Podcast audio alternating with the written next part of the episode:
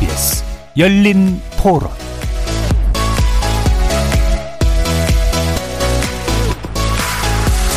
안녕하십니까. KBS 열린 토론 정준희입니다. 아무튼 시장 경제 원리에 따라서 규제를 안 하고 자연스럽게 두게 되면은 시장은 자연적으로 좋은 방향으로 나아갈 거라고. 그게 이제 다주택자들을 위한 제도가 좀 더 많은 것 같아서 1주택자나 준비하는 사람들한테는 그렇게 크게 와닿을 것 같지는. 지금은 자산 가치가 폭락하기 쉬운 그런 시장 상황인 것 같아가지고 기업의 법인세가 낮아진다고 해서 실제로 그게 투자로 얼마나 연결될지는 사실 좀 의심스럽고요. 부동산의 경우는 거래가 활발해질 수 있는 어떤 계기가 되지는 않을까 그런 생각을 하고 있습니다. 저 같은 경우에는 지금 4대 보험이 안 되는 프리랜서라고 봐야 되거든요. 그러니까 뭐 은행에서도 대출 받기가 되게 어렵더라고요. 그래서 그런 부분부터 시작해서 도움이 된다고 하면 좋겠어요. 포기하는 사람들이 안 하는 진짜 실소유자들에 의한가 된다면 그거는 바람직하다고 봅니다. 거리에서 만나본 시민들의 목소리 어떻게 들으셨습니까? 오늘 토론 주제는 감세 중심의 윤정부 경제 정책과 물가 안정 과제입니다. 종부세 개편과 법인세 인하 등 세제 감면 방안을 골자로 한 윤석열 정부의 경제 정책이 발표되었는데요. 지난달 소비자 물가가 금융위기 이후 최대치인 5.4%포인트 오른 데 이어서 6%대 물가 상승률도 멀지 않다는 분석이 나오고 있어서일까요? 정치권은 물론 경제계와 학계, 시민단체에서도 엇갈린 반응이 나타나고 있습니다.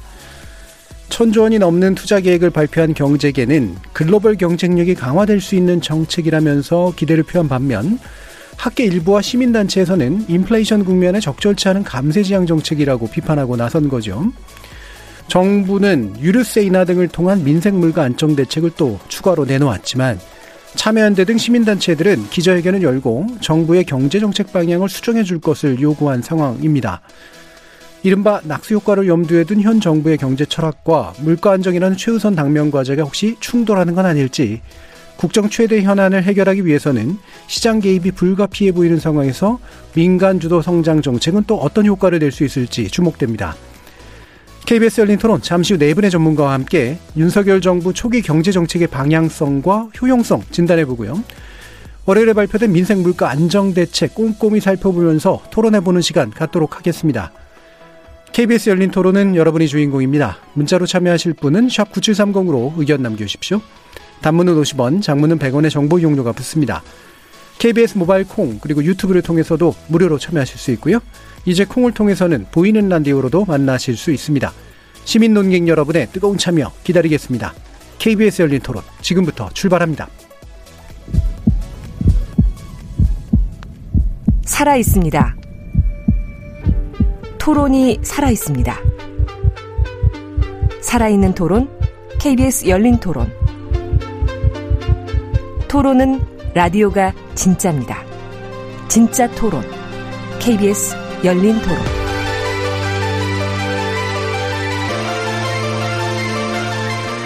오늘 토론 함께 해주실 네 분 소개해 드리겠습니다. 먼저 국민의힘 물가 및 민생 안정 특별위원회 위원장 맡고 계시죠. 유성걸 국민의힘 의원 나오셨습니다. 예, 안녕하십니까. 유성걸입니다. 자, 그리고 민주당의 경제 정책의 핵심이신 분입니다. 이용우 더불어민주당 의원 자리하셨습니다. 예, 안녕하세요. 고양시청 국회의원 이용우입니다. 자, 그리고 두 분 또 경제학자 모셨습니다. 신세돈 숙명여대 경제학부 명예 교수 함께 하셨습니다. 네, 반갑습니다. 그리고 우석훈 성결대 연구교수 함께 해 주셨습니다. 예, 안녕하세요. 자, 지금 윤석열 정부의 이제 경제 정책의 초기 모습은 일단 어 법인세 최고세율 인하라든가 종합부동산세 부담 경감 등 그리고 기업 규제 철폐 이렇게 이제 좀 요약이 좀 될 수 있는 것 같은데요. 요 방향성에 대한 총평 먼저 우선 들어보고 시작해 보도록 할까요? 유성결 의원님 부탁드립니다.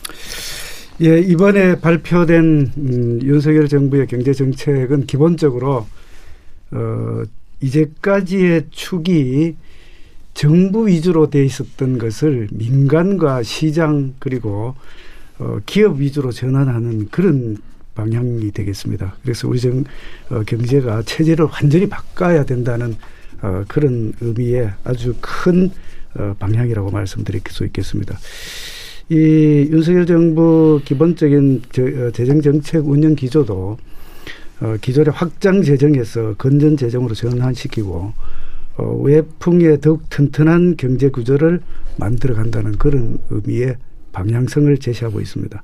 사실 지난 어, 몇 년 동안에 어, 우리 경제가 굉장히 좀 어려움을 겪었는데 특히 이 규제가 심하고 정부 위주의 예, 재정 정책을 어, 추진하다가 보니까 어, 이 세금으로 어, 일자리를 만들고 그렇게 해서 음. 경제 체질이 굉장히 약화됐다. 그래서 체질을 강화시키는 그런 방향성을 가지고 있다고 말씀드릴 수 있겠습니다. 예. 그러니까 민관 위주의 최소 개입 정책 그리고 건전 재정을 지향하는 정책으로서 어, 새로운 단계를 만들 수 있다 이렇게 보셨습니다. 이영우 의원님. 저는 큰 특별한 특징을 좀 찾기가 어려워 보였고요. 근데 음. 뭐 내용을 봤을 때는 이명 이명박 정부 에- 어, 시즌 2 또는 박근혜 정부의 줄푸세의 화려한 복귀.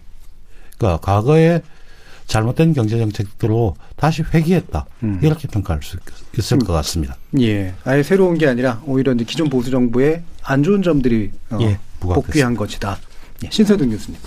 그 지금 언론에서 어 특히 강조하는 부분이 우리 조금 이따 이야기할 법인세하고 예. 종부세 이야기인데 사실 이번에 발표된 새 정부 경제정책 방향은 그게 주안점이 아니거든요. 예. 감세는 주가 아니다.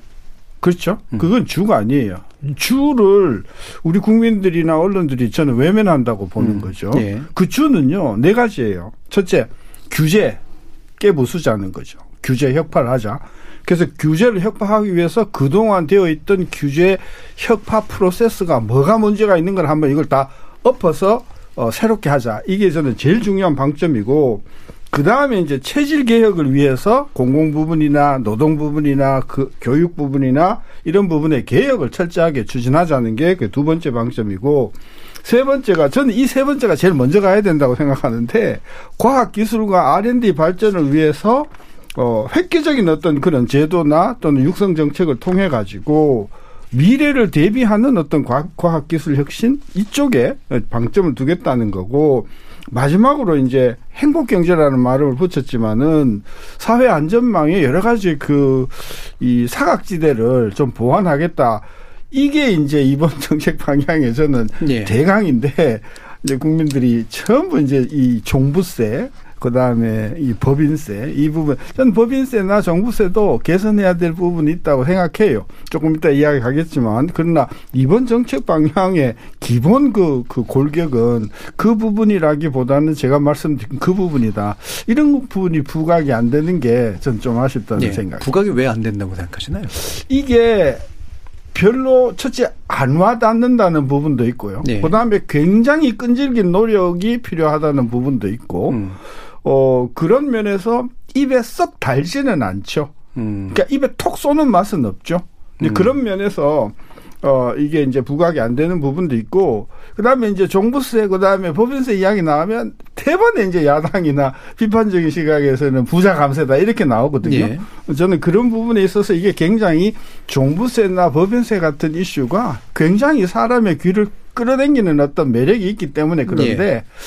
어, 이번 정책의 근본 목표는 그보다도 더 좀 심오한 것에 있다. 예. 이슈의 폭발성의 문제로 주저, 지적을 그렇죠. 해주셨는데, 어, 아마 정책 간, 그, 체감할 수 있는 정책의 구체성의 편차도 좀 있는 것 같아요. 이 부분 나중에 어떻게 지적될지 모르겠는데요. 우석훈 교수님 어떻게 보시나요?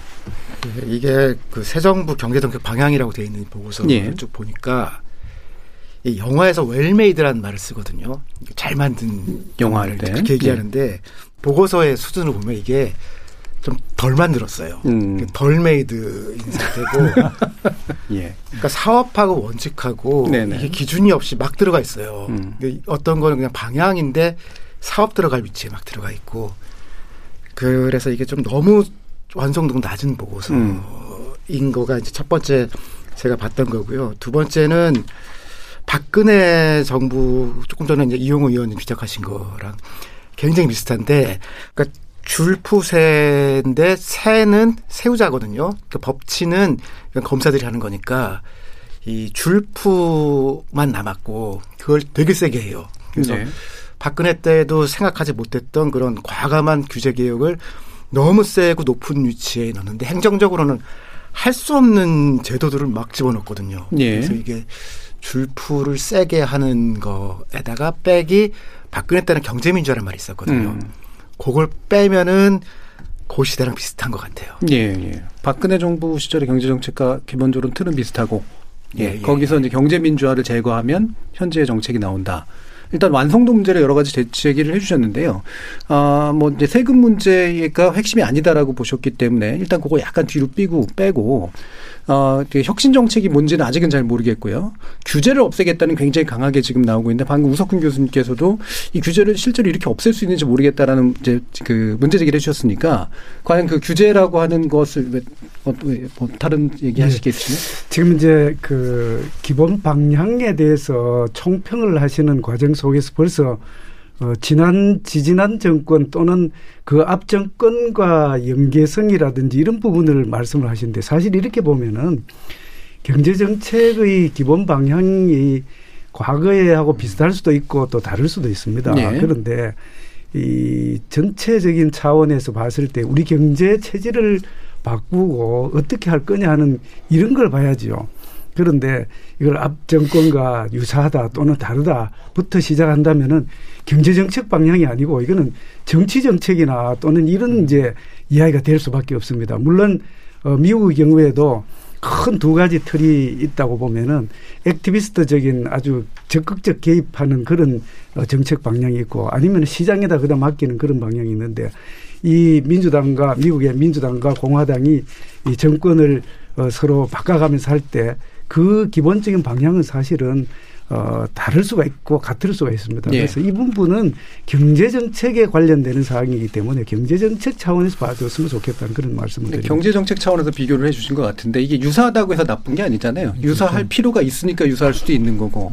그럼 기본적으로는 유사하다는 점을 동의하시는 겁니까? 아니면 다르다라고 생각하시는 겁니까? 어, 같은 면도 있고 다른 면도 있습니다. 예. 지금 왜냐하면 첫 번째 시간도 바뀌었고 또 관련되는 어, 경제 환경이 굉장히 많이 달라졌습니다. 예. 지금 이제 어, 4차 산업혁명의 시대에 걸맞는 그리고 그 전에 있었던 틀은 잘못된 부분은 고쳐야 되겠다는 게 과감하게 체질 개선을 해야 되겠다 이런 말씀을 드립니다. 좀 전에 어, 신서돈 어, 교수님께서 말씀하셨듯이 그 큰 방향에 대해서는 민간이 중심이 되는 그리고 체질 개선을 하는 또 미래를 대비하고 함께 가는 이런 경제를 추진하는 큰 방향성을 어, 여기서 밝혔다 이런 말씀을 드립니다. 예, 이용 의원님. 예.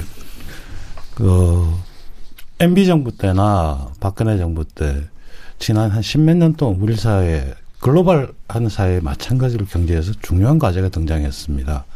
시장에 맡겨두고 민간에 맡겨뒀을 때 바로 2008년 금융위기가 왔었고 그 이후로 불평등이 심화됨에 따라서 국가 정부가 해야 될 새로운 역할들이 등장합니다. 그것이 바로 불평등을 어떻게 완화시켜야 될 것이냐, 또한 기후 위기에 어떻게 대응해야 될 것이냐, 예. 사회 통합을 어떻게 해야 될 것이냐 했을 때 국가 역할이 새롭게 규- 규정되는 상태로 와 있는 상황입니다. 그런 상태 속에서 국가 역할 자체에 대한 근, 근원적인 불평등이나 예. 사회, 사회 갈등을 치유할 수 있는 이런 부분들이 상당히 빠져 있다. 그리고 지금 우리 시대에 이야기하는 게 대전환의 시대입니다. 아무도 모르는 그리고 옛날에 이제 세계화와 다른 이제 global value chain 자체도 변화되고 있고 어 글- 냉전 체제 신냉전 체제로 예. 등장하고 있는 상태 속에서 국가 정책이라든지 국가가 해야 될 역할 같은 게 새롭게 부각되고 있음에도 불구하고 그거에 대한 근원적인 성찰이 없- 없는 채 민간에 넘겨준다 이런 정책을 제시했다는 걸 지적하고 싶습니다. 예. 철학적 차이는 분명히 일단 있고요. 예. 그, 딱 첫머리부터 총평 이야기 하는데 박근혜 이명박 정부 재탕이다, 덜메이드다 그러는데 제가 한번 물어보고 싶어요. 문재인 정부의 국정 100대 과제의 제1번, 제1꼭지가 뭔지 혹시 아세요? 적폐의 완전하고 철저한 청산이 그게 1번입니다. 2번이 뭔지 아세요? 부정부패를 완전히 근절해서 청렴한 대한민국을 만든다. 이게 문재인 정부의 두 번째 국정 과제입니다. 그래서 5년 동안 그러면 적폐가 청산됐나요? 새로운 적폐가 만들어지지 않았나요? 정치적인 어떤 청렴도 못했지만 경제도 망가뜨려 놨다. 여기에서 우리가 문제의식을 가지고 이 윤석열 정부의 제1정책 제1꼭지는요, 체계적 가버넌스를 통해 가지고 규제를 혁신하겠다라고 하는 건데, 그 내용은요, 이명박 정부에도 뭐 있기는 있겠죠, 어딘가. 박근혜 정부에도 어디가 있겠죠. 보여주기 어떤 그런 규제를 없애는 게 아니라 시스템적으로 규제를 이렇게 줄여보자는 게 그래서 이 저는 이 내용을 어 이대로 이대로 어떻게 하느냐가 중요한 것인데 저는 이 방향이 옳다고 보고 예, 예. 이걸 가지고 뭐 자꾸 이제 과거 정부의 회기라는 등 덜메이드라고 비판하는 거는 제가 그래서 바로 공격하고 싶은 게 그거예요. 어 그 적폐 청산 되었던가? 부패 청산이 되었던가? 안 되었잖아요.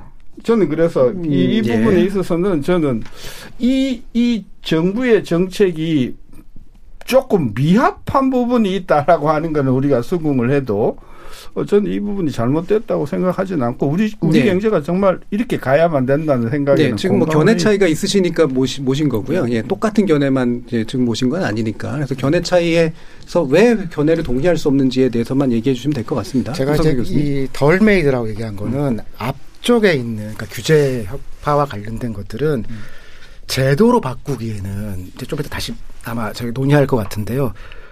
이행할 수 없는 제도들이 앞에 들어가서 원칙론적으로는 뭐 없애겠다. 그 좋은데 어떤 방식으로 없앨 것인가에 대한 방법론이 없고요. 그 다음에 절반 뒤로 가면은 지금 현 정부에서 하고 특히 이제 복지나 이거는 그 사업에서 계속 추진되는 사업들이 들어와 있어요. 그래서 이게 새 정부 경, 정부 경제 정책 방향으로 보기에는 있던 것들을 모아놓은 것도 반, 그 다음에 이행할 수 없는 형태의 선언적인 거 반이기 때문에 이거는 시스템화 시킬 수가 없는 제도예요, 지금 이 보고서. 자. 이왕 말씀 나온 김에 규제에서 뭐가 시스템이 불가능한 혁파 방안인지를 좀 구체적으로 지적해 주시죠. 그 이게 이 1번이 이제 아까 조금 전에 말, 그 말씀하신 것처럼 거버넌스를 마련해서 이제 경제 규제신 TF를 만들겠다. 그 1번이고 2번이 원인 투아웃제라는 건데 예. 이게 좀 쉽게 이해를 하기 되게 어려워요.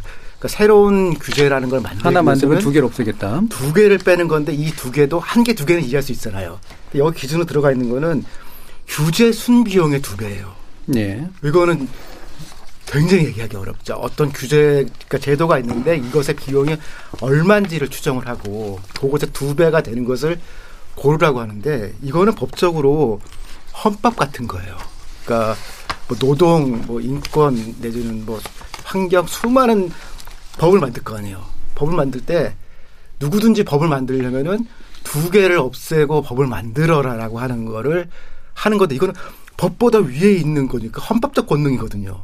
모든 법에 다 걸치는 건데 과연 이게 이, 이 세정 경제정책 방향이 이게 대통령령도 아니고 장관 고시도 아니고 아무 근거가 없거든요. 근데 거기에서 법을 뛰어넘는 거의 헌법적인 권능을 가진 얘기를 할 수 있느냐. 이걸 네. 어떻게 구현할 거냐. 그럼 특별법을 만들거나 그래야 되는데 이것에 대한 규제 비용이라든가 이런 거를 추정할 수가 없어요. 그래서 예. 혹시 특별법 만든다고 해도 법제처에서 들어가서 통과할 수가 없는 제도거든요. 예. 그래서 이거는 법적으로 그렇고 제도적으로도 예를 들면 환경부에서 대기 오염과 관련되어 있는 제도를 만들겠다, standard 만들겠다 하면은 거기서 그럼 그 제도를 만들려면은 그 다른 관련돼 있는 이를테면 뭐 노동과 관련된 거나 두 개의 규제를 없애라고 예. 하는데 환경부 같은 데서 그 두 개 다른 부처 걸 없앨 수가 없잖아요. 그러니까 다 네. 자기 부처 것만 할 수 있으니까 법적으로도 이거는 너무 초월적인 헌법적인 권한인데 두 번째는 행정적으로 일이 집행할 수가 없어요. 예. 그러니까 이거는 그냥 하- 얘기는 할 수 있지만 예. 이게 사업으로 여기 들어올 수가 없는 얘기거든요. 그러니까 말은 쉽지만 하나 규제 들어온다고 나머지 두 개 뭘 없앨 것이냐를 결정하는 게 되게 초법적이면서 동시에 행정적으로도 집행이 불가능하다. 자, 어떻게 생각하시는지 말씀해 예, 주시죠. 이 부분을 그렇게 해석을 하신다면은 이 정, 경제 정책 방향이기 때문에 전반적으로 이 방향에 따라서 법을 만들 필요가 있은 부분들은 법을 만들고 시행령을 고칠 부분들은 시행령으로 고치고 또 정책을 어, 새로 입안할 부분은 입안하고 이렇게 돼 있는 겁니다. 그렇기 때문에 이 계획 자체가 뭐 초헌법적이다 이런 말씀을 하시는 거는 저는 어, 안 맞다는 그런 말씀을 일단 드리고요. 그 다음에 이 one in two out 뭐 영어로 말씀드려서 좀 죄송합니다만 사실은 한 개 만들면 두 개 줄이자. 예. 라는 그런 대원칙을 말했다. 이렇게 볼 수 있겠습니다. 물론 거기에 따라서 어, 앞으로 추가적인 아주 세부적인 어, 그런 계획들이 만들어질 겁니다. 지금 현재도 행정규제법이라는 그런 게 있기 때문에 그 법에 의해서도 이렇게 돼 있습니다. 그렇게 돼 있는데 세부적인 사항은 앞으로 우리 이 정부가 윤석열 정부에서 어, 규제 어, 개혁 추진 위원회를 만들어서 어떤 방향으로 어떤 내용으로 어떻게 할 건지를 5년간의 계획을 수립을 할 겁니다. 그럼 아주 요 부분 좀 구체로 설명을 해 주시죠. 이게 이제 방향성으로는 이해가 가긴 하는데 만약에 하나의 새로운 규제를 만약에 드리려면 드리고자 하는 자가 기준적으로 이거는 없애고 이걸 드립시다라고 얘기를 해야 된다는 건지 아니면 누군가가 그런 국무조정을 한다는 건지. 지금 이렇게 돼 있습니다. 이제 각 행정부처에서 또는 행정기관들이 규제를 만들 때 규제를 하는 것은 뭐 특허, 면허, 인, 인가, 허가, 등록, 신청 뭐 이런 여러 가지 이제 이 행정 용어들이 있는데 이런 걸 만들었을 때 결국은 그거는 국민들한테 새로운 의무를 부과한다든지 또는 권리를 제한한다든지 이런 부분이 될 수 있을 겁니다. 예. 그렇기 때문에 그런 것을 될 수 있도록 없애서 자유로운 경제 활동과 또 국민 생활을 영위할 수 있도록 하자는 그런 취지이기 때문에 규제 자체를 없애겠다. 그러면 거기에 규제 비용이라는 것도 지금 현재 있고 그다음에 규제 영향 평가라는 게 있습니다. 그러면 예, 예. 어떤 하나의 규제가 들어왔을 때에 어느 정도의 그 영향이 있고 어느 정도 개량할 수 있는 그런 부분이 있기 때문에 결국은 한 개의 규제를 생, 만들 때에 그 규제의 두 배 되는 만큼의 규제를 없애서 규제 전체를 없애자, 줄이자. 이렇게 함으로 해서 어, 자유로운 그 생활 또는 자유로운 기업 활동을 어, 추진할 수 있도록 하는 그런 기반을 만들잖아요. 이런 예, 취지를 이해는 가거든요. 그러니까 예. 규제가 들어올 땐 규제 영향 평가를 하니까 근데 들어오는 건 그런데 나가는 거는 이게 또 별개의 문제잖아요. 기존에 예. 있던 것을 기존에 있던 것을 줄이자는 측면입니다. 아, 왜냐하면은 그러니까 어떤 근거로 어떻게 줄이자는 건지가 아직도 잘 이해가 잘 안 가세요. 예. 굉장히 평면적으로 보시는 겁니다. 규제를 이제 비용으로 하면 다 금액으로 환산하는 건데요. 그 전에 철학적으로 봐야 될 게 우리 시대에 필요한 규제가 뭐냐.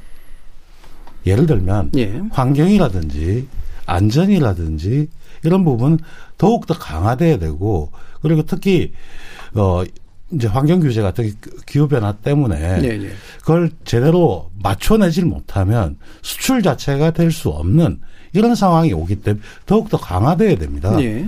그것과 그다음에 앞으로 나갈 규제 어, 몇십 년 지나서 이미 작동이 안 되는 규제는 없애야 되죠. 그걸 평면적으로 구- 구별할 것이 아니고 규제 철학적으로 우리 사회가 지금 필요한 사회적 목표가 뭔지 예, 예. 이런 것들을 명확해야 됩니다. 그 명확성이 제가 말씀드렸지 불평등을 없애고 음. 줄이고 또 사회적 갈등을 줄이고 기후 변화 환경 이런 문제에 대해서 어떻게 해야 될 철학적 위치가 있으면서 그리고 기존에 장애가 됐던 건 어떻게 줄여야 될지 이 층위를 나- 나눠줘야 되는데 예. 나누지 않은 채 평면에서 비교해가지고 하나를 하면 두 개를 뺀다 이 말은 굉장히 지극히 평면적인 주장에 불과한 예, 겁니다. 그러니까 규제가 나- 들어올 규제와 나갈 규제가 서로 연동되는 게 아니라 들어올 규제가 들어오는 거고 나갈 규제가 나가는 거다. 개별적으로 봐야 된다는 그렇죠. 말씀이시잖아요. 거, 거기에 대해서 제가 한 말씀을 더 드리겠습니다. 예. 이 규제라는 게 한 개 들어오고 두 개 나간다 또는 어 이런 어 새로운 규제를 하면 이원 새로운 규제를 비용으로 채운 측면에서 그런 아주 그거야말로 진짜 단편적인 것 같아요. 이거는 왜냐하면은 규제 자체에 대해서 규제 전체를 줄여서 새로운 그 환경을 만들고 또 창의와 자유를 존중하자는 그런 취지의 이야기지 이걸 기계적으로 해서 평면적으로 진짜 한 개 나가면은 어, 한 개 새로 들어오면 두 개 줄이고 이런 측면 물론 기본은 기본 원칙은 그렇게 하는데 그게 따라서 앞으로 어 조직이 만들어지고 규제계획 어 위원회가 만들어지고 각 분과별로 또 여러 가지 규제가 있을 거 아니겠습니까? 그렇게 되면은 아주 세부적으로 실천적인 그런 음. 방안들이 만들어질 겁니다. 예. 그러니까 제가 굳이 영어를 쓰셨으니까 이게 뭔가 이해하기 좋으라고 이제 쓰신 건데 오해 가능성이 이제 있는 거잖아요. 예를 들면 전반적으로 규제 총량을 줄이는 게 원칙이다. 다만 이제 필요한 데는 규제를 하겠다. 이제 이렇게 설명해도 될 것 같은데 one in two out을 굳이 쓴 이유는 뭘까요? 이건 뭐 캐치프레이즈 형태의 용어라고 볼 수도 있겠고요. 사실 예. 아까 제가 제일 처음에 말씀드릴 때 영어로 써서 죄송합니다라는 예, 예. 표현을 했는데 이건 하나의 그 큰 방향성이다 이렇게 보시면 될 것 같습니다. 그리고 아까 말씀하신 대로 규제 중에서도 예를 들어서 보건, 환경, 안전 이런 부분들은 사실은 어떻게 보면 강화해야 될 부분도 있습니다. 예, 예. 그렇기 때문에 새로 들어오는 걸 one이라고 보면 들어오는 또 나가는 거는 필요 없고 또 시대에 뒤처지는 그런 형태의 규제는 없애자는 그런 큰 네. 방향성이라고 보시면 될것 아니 그 같습니다. 방향이라고 예. 하면은 그런 논의를 할 수 있는데요. 음. 이게 아까 조금 전에는 더 연구를 해서 세밀화 시켜서 디테일하게 들어가서 만들어낼 거다 하면은 그때 두 분 국회의원 계시는데요. 여러분들이 무슨 굉장히 좋은 법을 만들었어요. 근데 이게 기업에 영향을 미쳐요. 그러면은 두 개를 빼야 넣어주겠다. 너희들 두개 찾아와라 라고 하는 일이 벌어지게 된다니까 지금. 예. 그렇게 될 이행할 있다는 수가 거죠. 없는 거예요, 이거는. 예. 아니 근데 제가 오늘 동사무소를 갔는데요. 무슨 무슨 사무 볼 일이 있어 가지고 서류를 하러 갔거든요. 여섯 개를 띄라는 거예요. 근데 이게 필요한가? 주민등록 등본 띄우고 그리고 주민등록 초본 띄우고 인감증명 띄우고 과적관계증명 띄우고 도대체 하나의 행동을 하는데 서류가 이게 제가 동사무소 가서 그러지 예를 들어서 경제 활동을 하는 거라면 거기에 필요한 아마 절차는 대한민국이 아주 악명 높지 않습니까? 그 많은 절차를 거쳐야 되는 거? 그러니까 그거를 한두 가지로 종합을 하고 나머지는 다 생략하는 걸로 하는 게 저는 one in one, two out이 아니라 one in five out도 될 수 있다. 그런 면에서 불필요하게 많은 규제를 줄여서 좀 서민들이 좀숨좀 쉬자라고 하는 취지로 받아들여야 된다는 거고요. 예. 그렇다고 해서 무슨 뭐 환경에 위해를 주거나 아니면 안전에 위해를 주는 그런 규제마저도 없애자고 이야기하는 사람은 조선천지 없습니다 지금 그, 그 자꾸 그런 식으로 이해를 네. 곡해를 해서 아니 근데 여기 이 문장이 그렇게 돼 있어요 지금. 어떻게 해요? 그 하나가 들어오면은 두 개를 빼라라고 돼 있지. 아니 그 취지가 예. 제가 말씀드린 대로 사람이 어떤 해- 행정 행위를 하는데 너무 많은 서류, 음, 너무 많은 증빙을 요구하니 사람들이 불편하다. 예. 그걸 줄여주잖아요. 간소화라는 말은 이해를 하고 예. 합리화라는 말도 이해를 하겠는데 자, 이게, 예. 모든 규제가 다 나쁜 거다라는 건 좀 이상하다. 요 얘기만 가지고 한도 끝도 없이 할 수는 없으니까요. 예, 물가 얘기를 좀 해보도록 하죠. 예, 지금 아무래도 물가가 지금 당장 우리가 이제 그 접하고 있는 건데 윤 대통령 같은 경우에 아 이게 근본적으로 처방이 없다 또 이렇게 말씀하셔서 약간은 이제 보시는 경제 주체들이 좀 불안해하는 그런 상황이기도 한데 과연 현재 경- 경제 정책 방향이 이제 물가 대책을 마련하는 방향으로서 뭔가 좀 잘 합치되고 있는가 견해를 좀 주시죠 이영우 의원. 경제정책 방향에서 물가 대책이라고 하는 게 별로 없죠. 실제로는 뭐 유류세 인하 내용 정도, 그러니까 그 정도죠. 그리고 요번에 인플레이션 같은 경우에는 사실 과잉 유동성을 회수하는 국면과 그 다음에 글로벌 가치 사슬이 끊어지면서 생기는 cost push적인 성격을 가지고 있거든요. 네. 그렇기 때문에 단방에 어떤 해결책이 나올 수가 없습니다. 그러나 정부가 해야 될 것은 그 value chain이 끊어질 때 그에 대비해서 어떻게 막아주면서 그 중간 완충을 해야 되는데 완충을 한다는 게 지금 할당 관세 완화 그다음에 유류세 인하 정도지 그 외의 대책은 없습니다. 그러면서 각각 그러면 물가가 그렇게 올라갔을 때 각각의 민간 경제적으로 충격을 받게 돼 있습니다. 그러면 그 충격을 어떻게 흡수하고 예. 정부가 나눠야 될지 이런 부분들이 없이 단지 기다려 이런 형식이 되고 있기 때문에 상당히 심각한 문제가 있다고 봅니다. 예. 지금 이제 나온 대책은 유류세 인하를 최대한 하겠다. 비축물자 발출하면서 이제 관세 어, 적용 품목, 할당 관세 이 부분을 이제 확대하겠다. 그리고 어, 지금 또 나온 것들이 어, 연료비 그 관련된 문제에서 한전에서 새롭게 전기 전기값을 정해야 되는데 이 부분을 일단 유보하는 조치, 약간 이제 시급한 조치 중심으로 갔는데요. 이게 지금 경제정책 방향 안에서 녹아 들어가는 건지 아니면 그냥 별개로 일단 급하게 불을 끄는 건지 어떻게 이해해야 됩니까?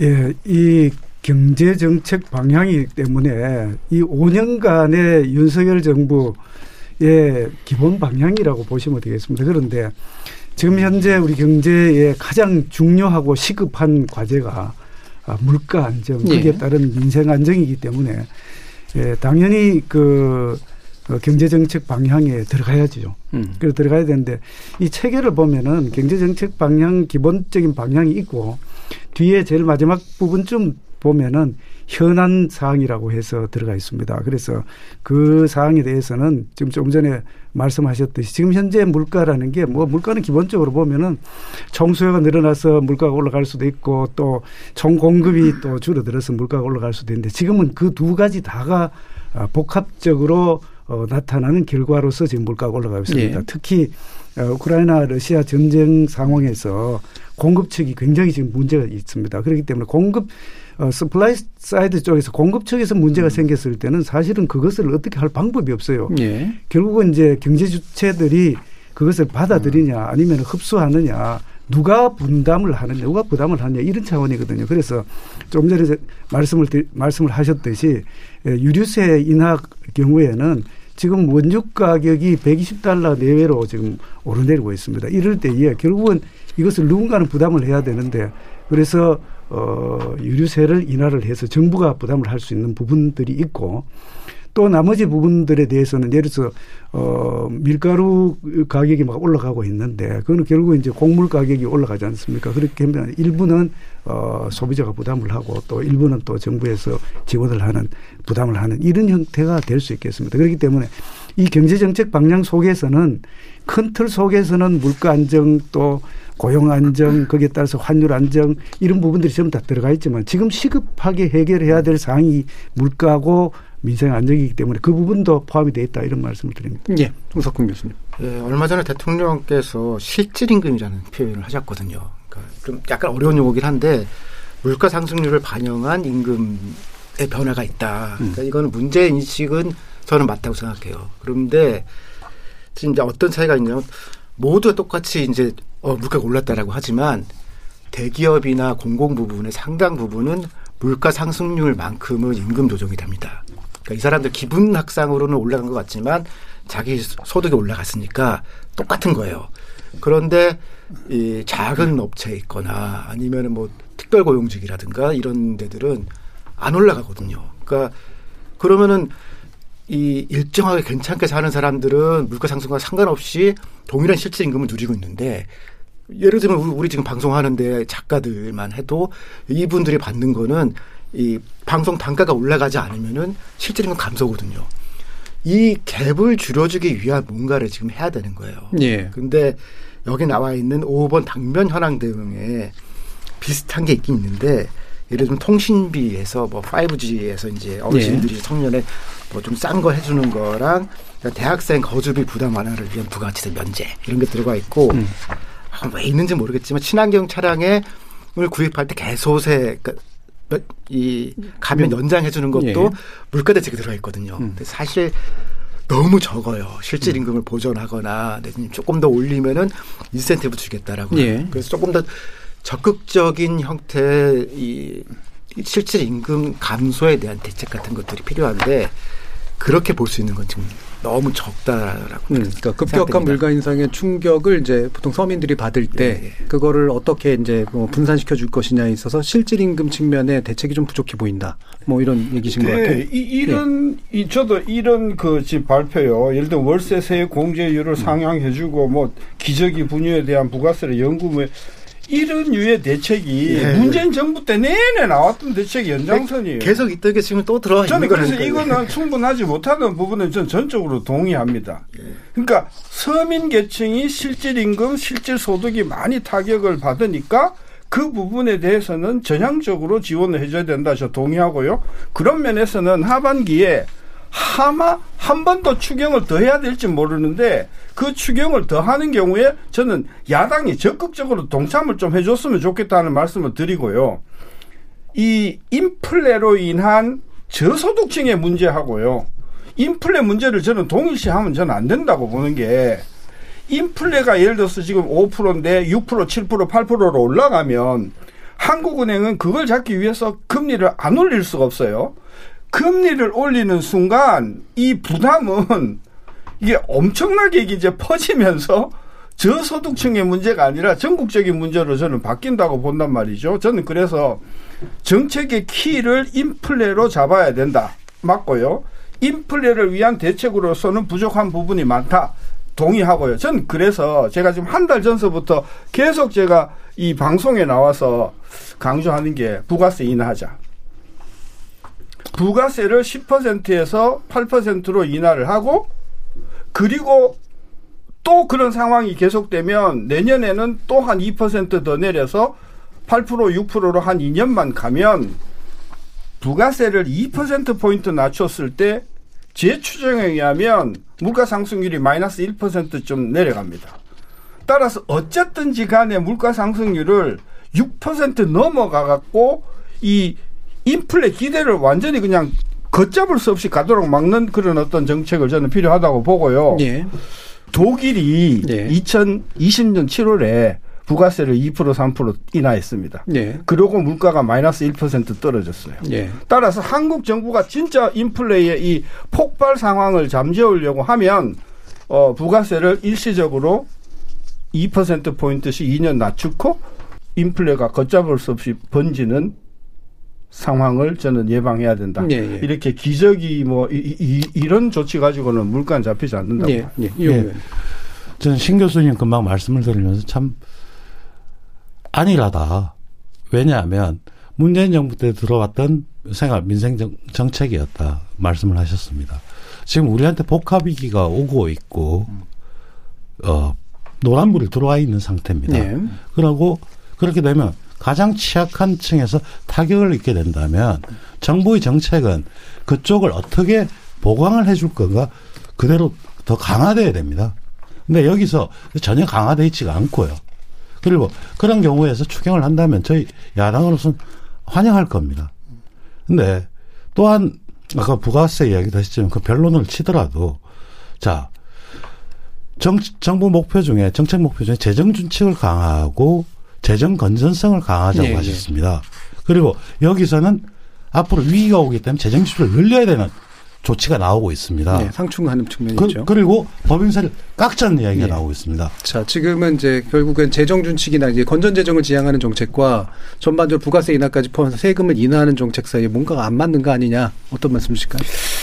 물가 안정하고 민생 안정 관련된 사항에 대해서 좀, 아, 제 말씀을 좀 드리면은 지금 이제 중요한 게 물가도 안정시켜야 되지만 민생도 안정시켜야 된다라는 거는 뭐 당연한 이야기입니다. 그런데 우선적으로 해야 될 것이 물가를 잡아야 된다. 이게 더 우선적입니다. 예. 그렇기 때문에 물가를 안정시키기 위한 방법들이 뭐 여러 가지가 있겠습니다만 그 중에서는 아까 어, 유류세 인하도 할 수가 있고 또 할당 관세 할 수도 있고 뭐 여러 가지가 있습니다. 근데 더 큰 거를 보면은 지금 미국의 경우에 0.75% 포인트의 금리 인상이 있었습니다. 말하여 giant step이라고 할 정도로 그렇게 큰 어, 금리 인상이 있었는데 이런 부분들을 포함해서 물가 안정을 먼저 해야 되기 때문에 그런 말씀을 드리고요. 그 이후에 그럼에도 불구하고 또 거기에 따라서 동시에 민생을 안정시켜야 되기 때문에 관련되는 사항들을 취약계층 특히 어렵고 힘든 취약계층이 물가가 올라감으로 해서 아까 구매력 말씀도 하셨는데 그런 부분이 있기 때문에 같이 검토를 해야 되기 때문에 예. 이 경제정책 방향 속에 그런 부분들이 상당히 들어가 있습니다. 물론 이게 다라고는 할 수 없지만 지금 현재 방향에 대해서는 그렇게 말씀을 드리고요. 또 한 가지는 어, 지금 물가를 잡기 위해서 여러 가지 세제라든지 다른 정책을 추진하는데 기본적으로 세금을 통해서 물가 안정을 할 수 있다. 물론 할 수는 있습니다. 근데 이 세제와 또 물가와 또 재정 건정성 관련 사항에 대해서는 굉장히 여러 가지를 함께 복합적으로 종합적으로 검토를 해야 되는 그런 네. 부분들이 없지 않아 있습니다. 그렇기 때문에 일단은 어, 추진을 하고 근본적으로 나중에 이렇게 해서도 안 되면은 또 다른 방법을 어, 강구해야 되지 않겠나 이렇게 예. 생각이 되고 특히 이번 그 물가의 경우에는 어떻게 보면은 대외적인 요인에 의해서 생겼는 그런 상황이기 때문에 대외 여건이 어느 정도 안정이 된다면은 물론 그게 언제일지는 모르지만 안정이 된다면은 어 우리 물가도 어느 정도 안정이 될 수 있지 않겠나 하는 그런 기대를 예, 해봅니다. 알겠습니다. 일부 논의는 일단 여기서 좀 정리를 해야 될 것 같은데요. 뭐냐면 장기 경제 정책과 단기의 물가 대책에서 상충하는 부분은 일부 있을 수 있다. 하지만 장기적으로 보면 이 부분을 어떻게 재정해낼 것인가는 정책의 일관성 측면에서도 고려될 필요가 있겠다로 일단 이해가 되기 때문에요. 이 부분 또 2부 시작하면서 감대 정책과 함께 연결해서 이야기를 나눠보도록 하죠. 여러분은 KBS 열린 토론과 함께하고 계십니다. 토론이 세상을 바꿀 수는 없습니다. 하지만 토론 없이 바꿀 수 있는 세상은 어디에도 없습니다.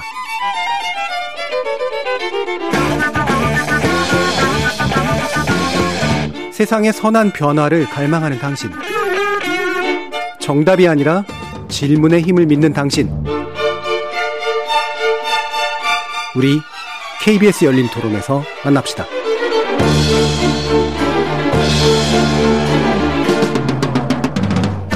KBS 열린 토론 새로 발표된 윤석열 정부 경제 정책을 살펴보면서 시급한 물가 안정 대책 문제를 또 논의해 보고 있는데요. 우석훈 성결대 연구교수, 신세돈 숙명여대 경제학과 교수, 이용우 더불어민주당 의원, 유성걸 국민의힘 의원 이렇게 네 분과 함께 하고 있습니다. 자 논의 이어가 보죠. 그러면 이제 유용우 의원께서 보시기엔 이게 뭔가 계속 상충이 일어나고 있다라고 생각하시는 거니까요. 예. 음. 특히 저는 안일하다고 계속 생각하는 것이 지금 위기십니다. 그리고 특히 이 정부 정책을 할 때 민간 주도 성장 그리고 정부 규제를 줄이면 투자가 늘어난다고 이렇게 얘기를 하는데 자 내일 일기예보에서 태풍이 온다고 할 때 일단 태풍이 어떻게 지나가는지 보고 투자하게 돼 있습니다. 그러니까 위기가 올 때는 네. 어느 경제 주체도 투자를 하지 않습니다. 음. 일단 관망하고 방향이 어떻게 되는지 그리고 그거의 대책을 어떻게 갖고 갖춰야지만 투자를 합니다. 그럴 때는 보통 보면 위험이 너무 크기 때문에 즉 리스크가 너무 크기 때문에 투자를 안 합니다. 그러려면 투자를 유도하기 위해서는 그 위험을 줄여주는 방법, 위험을 공유해주는 방법을 찾아야 됩니다. 그럴 때 일정 정도 리스크를 정부가 지고 방향을 제시할 때 가능한 겁니다. 네. 지금 투자 활성화라고 하는 부분에 있어 가지고 아주 일반적인 명제로는 뭐 세금 물가가 좀 투자를 하겠지. 그러니까 아주 일반적입니다. 그러나 시기에 따라서 그것이 먹히는 때가 있고 먹히지 않을 때가 있습니다. 네, 네. 지금 그런 인식 자체가 안일하다. 이렇게 주장하는 겁니다. 저는. 예. 근데요. 예, 아니라다. 어, 물가가 작년 5월에서부터 지금까지 얼마 올랐냐면요. 3% 올랐습니다. 3% 오른 게 전부 문재인 정부 때입니다. 문재인 정부가 3%가 오르는 동안에 도대체 물가 대책을 뭘 내놨습니까? 그리고요, 투자 투자 이야기 하는데요. 작년 1년 동안 우리나라에서 해외로 투자 나가 된 금액이 500억 달러가 넘습니다. 우리가 투자를 안 하는 게 아닙니다. 한국에다 투자를 못 하겠다 이거거든요. 그래서 한국에다 투자를 못 하는 상황을 바꿔놓기 위해서 정부가 할 수 있는 일이 뭔가 생각 중에 그 중에 하나가 법인세를 한번 낮춰보자 이런 이야기인데 저도 법인세가 이번에 어 대기업 중심으로 이렇게 낮아지는 것 25에서 21로 낮추는 거는 전 낮추려면은 중견기업 중소기업도 다 같이 낮춰주는 게 더 좋지 않겠는가 그런 생각을 하지만 이 법인세를 낮춰주는 게 대기업 감세가 아니고요. 투자 촉진인데 그걸 왜 이렇게 자꾸 곡해를 하시는지 모르겠어요. 자, 지금의 논의는 전 정부와 현 정부를 구별하는 게 아니라 현 정부의 정책이 과연 의도된 효과를 낼 것이냐라는 문제인데 이용우 의원 같은 경우에는 현재는 경제 위기 국면이기 때문에 국가가 뭔가를 해줘야지 투자를 하- 하게 되는 또는 그걸 투자가 나을 때까지 뭔가를 메꿔줘야 되는 건데 지금의 감세 정책으로는 민간 주체가 투자하려고 하겠느냐 이 얘기거든요. 어떻게? 작년에 한번 낮춰 보셨어요? 작년에 낮춰 보고 안 되면 그 말 하셔야지. 작년에 안 낮춰줘 놓고 지금 그런 이야기를 하는 것은 굉장히 아까 우리 보고 안일하다겠는데요. 굉장히 무책임한 저는 발언이라고 생각해요. 제가 한 말씀 드리겠습니다. 예. 사실 2008년 이명박 정부 때 법인세를 25%에서 22%로 낮췄습니다. 예. 그랬을 때 숫자로 얘기를 하겠습니다. 7년간 코스피, 코스닥 상장사 1835개사를 조사를 한 결과 사내 유보금은 158% 증가했습니다. 그리고 단기 순이익은 115% 증가했습니다. 그러나 그 7년간 투자는 0.2% 감소했습니다. 기업이 투자를 하는 게 유보금 있다고 투자하는 것이 아니고 투자 전망이 명확하고 확실성이 있을 때 투자를 하는 겁니다. 근데 지금 위기가 오는 시기에서는 전망이 확실하지 않고 애매한 상태이기 때문에 당연히 좀 더 지켜보자. 이렇게 될 상황인 겁니다. 예. 그러니까 제, 제가 말씀드리는 거는 그런 주장이 아니고 데이터에서 검증된 그리고 지금 국면이 과연 어떤 국면이냐 이걸 파악해야 된다는 겁니다. 그런 부분에 대해서 명확하지 않다는 거. 그렇기 때문에 아니라고 지적하는 것입니다. 자, 유성결 의원님 의견을 예. 좀 들어보죠. 그 지난번에 법인세 인하 관련돼서 이- 이야기를 하셨는데 반대로 그러면은 문재인 정부 들어서 2017년에 법인세율을 22%에서 25% 최고 세율을 올렸단 말이죠. 그때 2018년부터 2021년까지 작년까지 국내 기업의 해외 직접 투자가 89억 불에서 182억 달러로 두 배 이상 증가했습니다. 그런데 그 기간 동안에 외국인 직접 투자는 70억 72억 달러에서 50억 달러로 감소를 했어요. 결국은 이건 뭐냐면은 좀 전에 말씀하셨던 그런 저 예, 그다음 제가 말씀드렸던 그런 예, 이런 게 기본적으로는 투자에 관련되는 사항들은 법인세율 인상과 인하뿐만 아니라 또 이자율, 미래 예상 수익, 자금 차입의 용이성 그리고 또 규제 수준, 인적 자본 수준, 시장 수요 이렇게 여러 가지 굉장히 복잡하고 또 여러 가지 요인에 의해서 이루어집니다. 예. 그렇기 때문에 예. 한 요인에 의해서 이루어진다는 거는 맞는 이야기고요. 다만 한 가지는 법인세는 그 중에 한 개 요인으로서 법인세를 낮춰줬을 때 이제까지 모든 그 이론적 분석 또는 어, 경험적 그 연구 결과에 의하면 법인세를 낮춰주면은 전반적으로 투자가 늘어나고 거기에 따라서 일자리가 창출이 되고 경제 성장이 일어나더라. 또 일부에서는 그런 게 없더라. 오히려 예. 그하고 관계 없더라. 이런 이제 그 연구 결과들이 뭐 충돌하는 있습니다. 연구들이 그런데. 예. 실제로는 실제로 일어나는 거는 투자가 어느 정도 일어나고 경제 성장의 순선한 그 구조가 일어나더라 하는 게 기본적인 방향이라는 걸 말씀드립니다. 기본적으로 이제 범위세를 낮춰주면 그래도 투자할 가능성이 유인이 높아지는 건 있다라는 말씀이신 거고, 근데 이제 이용 의원님 같은 경우는 지금은 민간 주체들이 위기라고 인식하기 때문에 아마 법인세 가지고는 투자를 안 할 것이다. 이런 이제 견해가 좀 어, 대립되고 있습니다. 우석훈 교수님 어떻게 보시나요? 법인세 자체는 전 세계적으로도요. 그 1980년대 그때 한참 유행했던 건데 이게 뭐 그렇게까지 효과가 있냐라고 하면은 사실은 뭐 이렇게 입증하기는 어렵거든요. 예. 그래서 저는 되게 이념적이라는 생각이 들어요. 그러니까 법인세 논쟁 사실 지금 할 필요가 없는 건데 실증적이보다는 필요- 이념적이다. 필요하면 저는 낮출 수도 있고 예. 더 낮춰도 된다 생각해요. 근데 그거는 굉장히 종합적인 전략하에서 예. 이렇게 조정할 거지. 제일 먼저 하는 게 일단 법인세부터 낮추기 시작해 볼게라고 하는 거는 좀 이상해요. 음. 그거는 불투명한데 너무 이념적으로 좀 접근을 하는 것 같은 생각이 들고 예.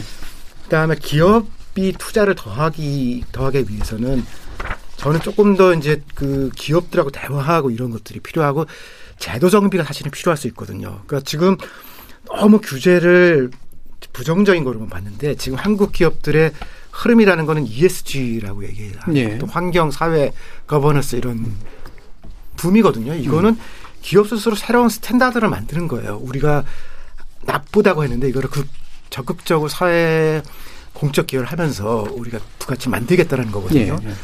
그런 측면에서 보면은 사실은 이 앞으로 더 나가는 게 글로벌 차원에서는 더 강한 기업을 만드는 거거든요. 음. 그래서 이게 기계적으로 이제 법인세 논쟁보다는 어떻게 하면 한국 기업들을 좀 더 앞으로 나갈 수 있게 해주겠냐 그런 그런 쪽에 조금 더 정성적인 데 고민을 했으면 좋겠다는 생각이 들어요. 예. 저도 한 말씀만 더 드릴게요. 예. 아주 저 우 교수님 그 말씀을 어, 하셨는데 사실은 법인세 관련되는 사항은 어, 이론적인 거나 아니면은 어, 경험적 그런 결과가 아주 양부나 아주 엠비기스하다 이렇게 에, 명확하지 않다는 그런 의견들이 많아요. 그런데 다른 나라하고 비교해 가 볼 때에 전 세계적으로 봐서 법인세는 사실은 낮춰가는 그런 추세였고 또 실제로 낮췄고 우리 경쟁이 되는 국가와 비교했을 때에 상대적으로 경쟁력이 예. 떨어지기 때문에 낮춰야 된다. 그리고 또 법인세는 그 성격상 그 이중과세 또는 어차피 나중에 법인 그 배당이 됐을 때 개인들이 세금을 내야 된다. 라는 또 그런 견해가 없지 않아 있습니다. 그렇기 때문에 법인세는 기본적으로 OECD 국가 중에서 대부분이 이 단일 세율로 되어 있습니다. 그리고 굉장히 낮추는 방향이고 그런데도 불구하고 우리나라는 지금 OECD 국가 중에서 네 개 단계로 돼 있는 그런 나라는 우리나라밖에 없어요. 네, 요런 네개 견해도 단계로. 있더라고요. 그렇기 때문에 우리나라 우리나라 OECD 평균이 21.5%인데 예. 최고 세율 평균이 우리가 예. 지금 25%지 않습니까? 그리고 어 그렇게 봤을 때는 상대적으로 경쟁력이 떨어지기 때문에 경쟁력 확보 차원에서도 바람직하다. 국제적인 추세에서도 바람직하다. 그래서 전반적으로 규제라는 차원에서 또 투자를 그 유도한다는 차원에서 보면은 법인세나 예. 한- 그럼 한 이제 궁금한 게 이제 네. 사실 이 부분에서 뭐 말씀 주실지 모르겠습니다만 우리나라 대기업들이 법인세 실질적으로 감면을 많이 받기 때문에 실질 다음 그 어, 실제로 감당하는 효율은 세율은 낮다라는 견해도 있던데 뭐 어떤지 예. 잘 모르겠습니다. 바로 그 지적을 예. 하려고 했었는데요. 음, 이제 투자세액 공제라든지 다, 다양한 감면제도 때문에 저희 저 실효세율이 OECD 평균보다 좀 낮습니다. 그래서 일, 일방적으로 이제 헤드라인 숫자 가지고 말씀하기는 좀 어렵고요. 음. 그리고 저는 유성글 의원님 견해 중에 우리나라처럼 4단계로 나눠져 있는 거 단순화 시켜야 됩니다. 음. 그리고 단순화 시키면서 검토해 봐야 됩니다. 과연 어느 정도가 적적, 적합한지. 지금 보면 4단계로 돼 있으면서 최고 세율 쪽이 사실 상장기업 10, 10 대 그룹 이쪽에서 주로 세금을 내겠고 예. 밑으로 가면 또 적, 많이 내는 쪽 이게 불합리한 부분이 있습니다. 그런 부분은 고쳐야 되는 건 맞고요. 그러나 이런 것들을 일반적으로 해서 뭐 세, 법인세를 낮춰야 된다 이런 것이 아니고 법인세를 합리적으로 개편을 해야 된다. 그건 충분히 논의해야 될 주제고요. 같이 논의하시죠. 예. 예. 저도 그 네. 죄송합니다. 중간에 그러니까 말을 끊었어요. 지난번에 저는 1호 저 법안으로 어, 이미 2년 전에 법인세율 인하를 하자. 또 그것을 지금 현재 4단계로 돼 있는 거를 2단계로 낮추자는 예. 법인세법 일부 개정 법률을 개, 저, 어, 어, 제출해놨는 그런 상태입니다. 조금 전에 그 실효세율 관련 말씀을 하셨는데 지금 우리나라에는 그 소득세, 개인 소득세도 마찬가지입니다만 이 법인세도 최저한 세율이 있습니다. 지금 대기업의 경우에는 17%로 되어 있고요. 중소기업의 경우에는 어 7%로 되어 있습니다. 그렇기 때문에 아무리 낮아져도 그것을 반드시 내야 되는 세, 최저한 세율이 있기 때문에 에, 최고 세율이 25%면은 어, 실효 세율은 더 높아지게 돼 있다는 그런 말씀을 드립니다. 네. 22%로 하면 더 낮아지죠. 일단 또 지적하고 싶은 게요. 예. 그 과세 표준이 2억 이하면 10%인데요. 예. 법인세율이. 그, 아, 저 2억에서 200억이면요. 20%예요. 음. 갑자기 뛴다는 예, 말씀. 예. 갑자기 뛰어요. 예, 예. 그러니까 저는 이번에 법인세율을 낮추면서 이 부분도 좀 낮춰주고 그리고 중견기업의 경우에는 대기업하고 차이가 안 나요 지금. 22%로 하면. 저는 그래서 대기업을 25에서 22%로 낮추면서 중견기업도 조금 낮춰주고 중소기업도 낮춰주고 하면 상당히 저는 그 투자에 굉장히 적극적인 그런 어떤 음. 효과가 있을 거라고 봐서 그 부분을 조금 수정하는 것이 저는 조세 혁명상 저는 필요한 예, 거 단계. 조정에 대해서는 전반적으로 네, 물론 네, 네. 투자할. 것까지는 모르겠는데 네. 약간 좀 불합리하게 음. 돼 있는 건 사실입니다. 그래서 이거 조금 특히 이제 처음 창업하는 사람이라거나 그 대기업을 오래 했기 때문에 노하우가 있으니까 이렇게 이렇게 줄이는 방식이 있는데 지역 기업이나 작은 기업들은 이거 하기 어렵거든요. 그래서 네. 조금 알기 쉽고 그렇게 단순화시키고 말씀하신 것처럼 중견 기업들이 조금 과도하게 무는 게 있거든요. 그래서 그거는 합리화 필요할 것 같습니다. 근데 예. 그 합리화가 필요한데 그 합리화를 해서 총체적으로 세수가 얼마 정도가 되고 그렇죠. 예. 재정에 어떤 영향을 미치는지 그러면서 법인세 인하, 인하를 하든 아니면 저는 뭐 인하를 하지 않은 상태에서라도 지금 만약 인하를 할 경우에도 보면 어, 투자세 공제라든지 여러 가지 공제 제도를 또 정비해서 단순화 시켜줘야 됩니다. 그런 거 없이 어, 최고세율 이런 부분을 나- 가- 단순하게 낮추자 이런 이야기를 한다면 그렇게 하시지도 않겠지만 이, 이게 그런 말씀을 그, 어, 방송에서 해, 하기 시작을 하면 사실은 단순한 선전이 될 가능성이 높습니다. 예. 그 이용 의원님 말씀하신 내용 중에 저는 단순하자는 그런 말씀에 대해서는 전적으로 동의합니다. 왜냐하면은 지금 우리나라 세, 세법을 좀 전체적으로 보면은 완전히 누더기 형태로 이렇게 되어 있습니다. 왜냐하면은 예, 예. 좀 전에 그- 그, 저, 우 교수님 말씀하셨다시피 이념적인 거다 이런 말씀을 아까 예. ጭ 하셨는데 사실 이게 정권이 바뀌면서 필요에 의해서 그때그때 하다 보니까 모자이크식으로 완전히 그냥 누더기 형태로 되어 있다는 그런 표현을 예, 제가 그렇습니다. 썼습니다만 그래서 예. 세제 개편을 진짜 말하여 예. 어, 어떤 원칙과 기준을 가지고 조세 기본적인 원칙과 기준을 가지고 세제 개편을 한번 할, 할 필요가 있다. 저는 이렇게 생각합니다. 이거는 법인세법뿐만 아니라 뭐 소득세법도 마찬가지고 예. 부가가치세법도 마찬가지고 전반적으로 그렇게 할 필요가 있다, 있다 이런 말씀을 드리면서 이 의원님 말씀하시는 단순하자는 것에 대해서 전적으로 예. 동의를 합니다. 되게 필요 유리하신 부분을만 받아들이시는 그렇죠. 저는, 저는 이게 이 부분은 제가 예. 그 전부터 뭐 소신으로 제가 계속 이야기했는 예. 알겠습니다. 근데 너무 예. 복잡한 거는 예. 그건 누구나 이- 좀 동의할 수밖에 없는 일이거든요. 그렇죠. 예. 근데 그 처방이 너무 간단하게 나오니까 예, 예. 과연 이 정도로 되겠느냐. 그러니까 세제 개편안이 7월 달에 나온다니까 한번 기다려 보죠. 예.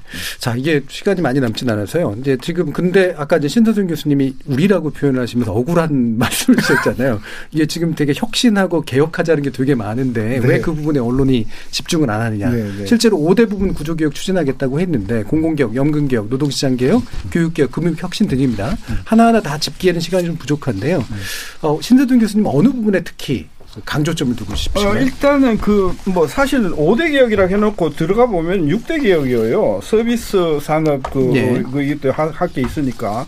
근데 그 내용을 들여다 보면은 연금 개혁도 연금 개혁도 뭐 2023년인가 뭐 위원회 만들어 가지고 그때 가서 하겠다 이렇게 돼 있고 그다음에 노동 개혁도 지금 근로시간 제도 52시간 하고 이제 그 어 뭐 이 내용인데 저는 그런 면에서 노동시장 개혁은 저본 본질적인 거 예를 들면 예. 최저임금 그 제도를 어떻게 개혁할 것인가 이, 이런 근본적인 문제보다는 현안 중심으로 돼 있어서 이런 개혁을 가지고 충분히 개혁이라고 할 수 있겠는가 저는 음. 그런 이제 좀 그 의문이 드는데 저는 교육 개혁에 좀 더 큰 방점을 저는 둘 거라고 생각을 하고 예. 교육 부분은 큰 이론 없이 야당 여당의 큰 이론 없이 저는 이 부분은 강력하게 추진할 수 있다. 그러나 노동 개혁이나 아니면 연금 개혁은 예.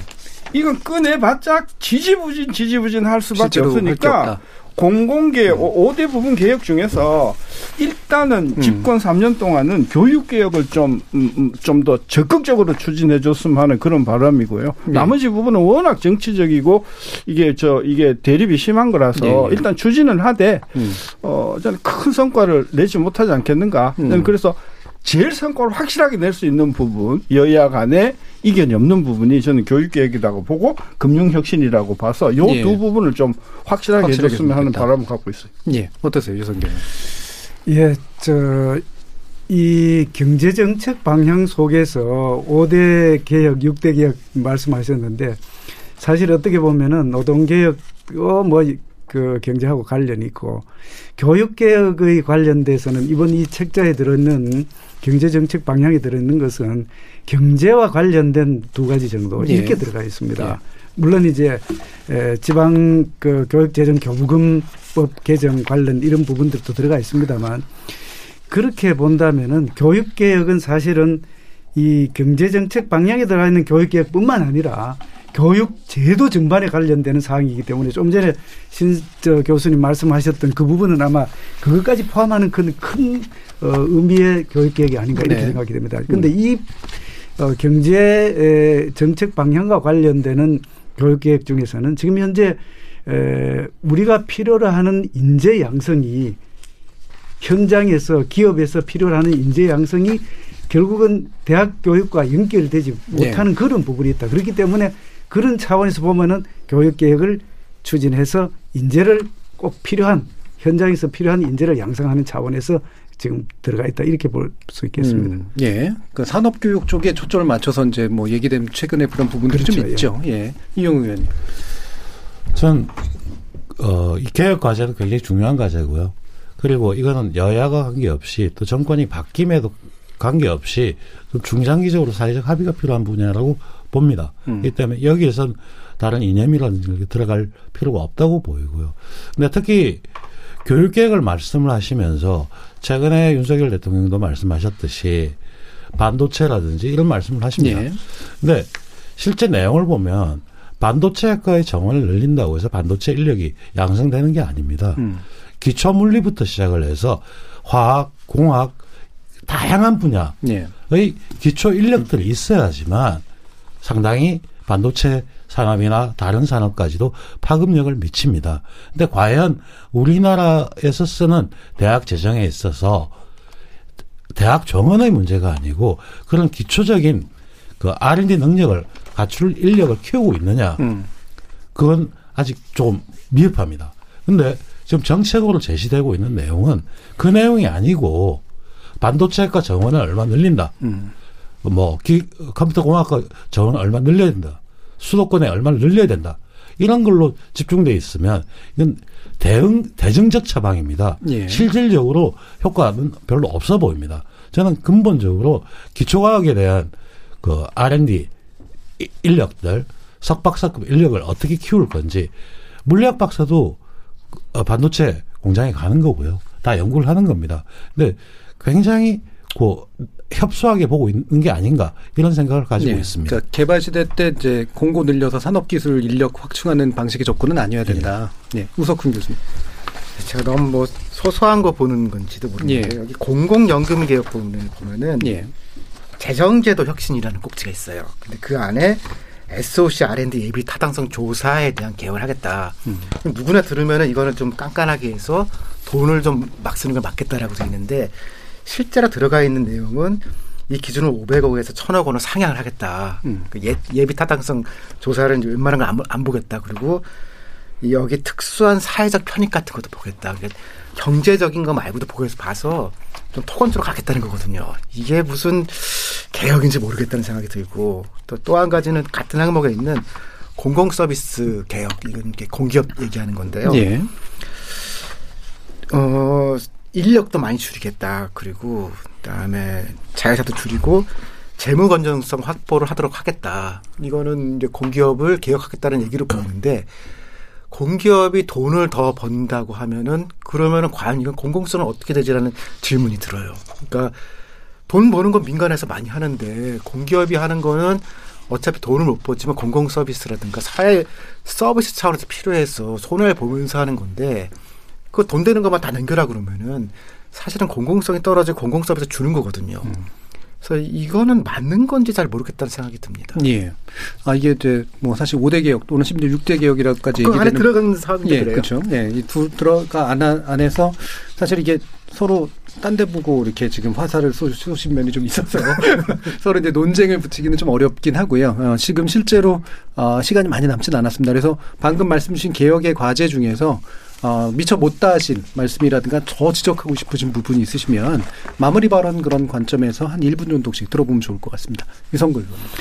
예, 이번 윤석열 정부의 경제 정책 방향은 어떻게 보면은 세부적인 사항도 들어가 있고 방향성도 들어가 있는 그런 어 정책 기본적인 방향이다 이렇게 말씀드릴 수 있겠습니다. 그런데 그 중에서 보면은 어 5대 개혁 또는 6대 분야의 개혁 이 부분은 앞으로 어 추진 체계를 만들고 관련되는 전문가와 또 여러 어 의견들을 들어서 이렇게 구체화 시켜야 되는 그런 부분들이 많이 들어가 있습니다. 그러다 보니까 조금 어, 큰 틀 속에서 하는 그런 이야기도 있고 아주 조금 전에 말씀하셨듯이 예비 타당성 조사 지금 현재 500억으로 되어 있는 거를 뭐 1000억으로 늘린다 이런 부분도 들어가 있고 좀 이런 그 부분들이 없지 않아 있습니다. 그래서 저는 생각이 이 방향성을 가지고 세부적인 내용들은 아마 어, 앞으로 조만간에 이번 달 내에 하는 발표하는 그런 어, 음. 세부적인 계획도 있고 또 상반 아, 자, 후반기 하반기 3, 4분기 내에 4, 4, 4분기 내에 또는 내년 초에 해야, 해야 될 그런 큰 그 틀이 돼 있기 때문에 그렇게 봐주시면 좋겠고요. 이제 결국은 이그 어, 경제 정책의 기본 틀이 이제까지 규제가 돼 있었고 또는 정부의 에 의해서 이루어졌던 그런 사항들을 민간과 예. 또 시장과 그리고 어, 국민들이 직접 자율과 책임하에서 하는 그런 형태로 된다. 그렇지만 그때의 에, 이 취약계층이라든지 또는 보호해야 되고 또는 또 더 많이 이렇게 따뜻하게 보듬켜야 될 그런 부분에 대해서는 앞으로 어, 문제가 있던 부분에 대해서는 충분하게 할 수 있는 그런 어, 방향성을 가지고 있다 이렇게 말씀드릴 수 있겠습니다. 알겠습니다. 이용 의원님 말씀 들어보죠. 저는 이렇게 비판을 하는 이유 중에 하나가 윤석열 정부가 잘 돼야 되고 경제가 잘 돼야지만 우리 경제가 삽니다. 근데 지금 말씀하신 앞으로 잘 하겠다는 말씀만 있는 것 같습니다. 방향. 처음 제시하는 방향에서는 로드맵과 우선순위가 어디에 있는지가 명확해야 됩니다. 그런 게 없는 상태에서 서로 충돌하는 지점이 나열되어 있는 부분이 가장 우려스럽다. 그래서 뭘 하려고 하지? 이런 의문이 든다는 게 가장 아쉽고요. 특히 5대 과제 중에서 특히 최근에 이제 노동유연성과 최저임금 제도가 나오고 있습니다. 그리고 논의가 되다가 뭐 업종별 차별, 지역별 차, 차, 차등을 둔다. 만약에 차등을 둬버리면 최저임금 제도라는 건 최저고요. 지역별로 그걸 높여줘야 되는 그런 과제죠. 그리고 두 번째로 그걸 했을 때 과연 경제적 실익이 있을까? 예를 들어서 편의점은 얼마, 어느 업종은 얼마 하는 순간 그 가장 낮은 쪽은 사람이 안 갑니다. 음. 그래서 더 인력 공급을 차단시키는 경우가 생기고요. 예를 들어서 지역에 최저임금이 낮고 서울이 높다고 하면 다 인력이 서울로 올라오는 그 경제적으로 실제로 주장하고 실제 나타나는 현상이 전혀 다른 현상을 나타나는 그런 정책들을 과감하게 주장하는 부분에서는 좀 문제가 있다고 생각합니다. 네. 신세동 교수님. 그 아까도 강조했지만 이번 정, 경제 전략 그 저, 경제 정책 방향의 핵심 중에 핵심은 규제 혁신이고 그를 위해서 이제 체계적인 가버넌스를 개혁하겠다고 했는데 두 가지만 지적할게요. 하나는 인수위원회에서 발표한 110대 과제 안에 네거티브 규제 중심으로 간다는 굉장히 좋은 그게 예. 지금 이 부분에서는 보이지 않고요. 두 번째로 그 가버넌스 체제를 바꾼다고 하면서 규제 혁신 전략 회의라고 하는 대통령이 저 주재하는 새 조직을 만든다고 했는데 민간 부분이 안 들어가 있어요. 음. 저는 그래서 장관 좀 빼고 총리 다 빠지고 민간 주도로 전략 회의를 만들어서 거기에서 나오는 걸 가지고 행정부서에서 해야지 장관들하고 민간 부분을 섞어서 회의를 하라 그러면 전 민간 부분이 사실상 말을 못한다. 음. 저는 그런 차원에서 진짜 핵심적인 규제 어, 혁파를 원하면 민간 주도의 전략 회의를 대통령 주재로 하시는 체제로 가져가는 것. 예. 전 그것이 훨씬 더 가버넌스가 성공하는 비결이라고 봐요. 네. 우석훈 교수님. 경제로 돼 있는데 보통 이만한 보고서 나올 때 농업에 대한 얘기 조금씩은 들어가거든요. 음. 그- 근데 농업에 너무 관심 없는 것 같고 사회적 경제에도 지역 경제 차원에서 조금씩은 넣어요. 음. 그것도 너무 없고 그다음에 공공성에 대한 얘기를 너무 무시하는 것 같은데 공적인 뭔가를 하기 위해서 정부를 끌어나가고 가는 거거든요. 음. 그것도 아니면 뭐하러 집권을 했느냐라는 생각이 들더라고요. 그래서 음. 차후에 이런 걸 할 때는 지역과 공적인 거, 그다음에 농업 얘기들을 조금씩은 더 보완했으면 좋겠다는 생각이 듭니다. 네, 알겠습니다. 자, 오늘은 윤석열 정부의 경제정책 방향에 대해서 열린 토론 진행해 봤는데요. 오늘 토론 함께 해주신 유성걸 국민의힘 의원, 이용우 더불어민주당 의원, 신세돈 숙명여대 경제학과 명예교수, 우석훈 성결대 연구 교수 네 분 모두 수고하셨습니다. 감사합니다. 수고하셨습니다. 네, 고맙습니다. 고맙습니다.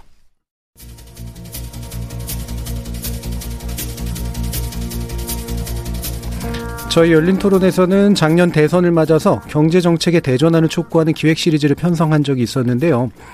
우리 경제가 질적으로 새로운 단계에 들어와 있을 뿐 아니라 환경 위기와 기술 변화에 대응하기 위해서라도 과거와는 상당히 다른 정책 패러다임이 필요하다고 다들 입을 모았죠. 윤석열 정부 출범 이후 처음 마주친 경제 정책. 과연 이런 장기 위기와 함께 최근의 단기 위험에도 대응할 만한 철학과 방법론 갖추고 있을지 더 긴밀한 관심이 필요해 보입니다. 지금까지 KBS 열린 토론 정준이었습니다.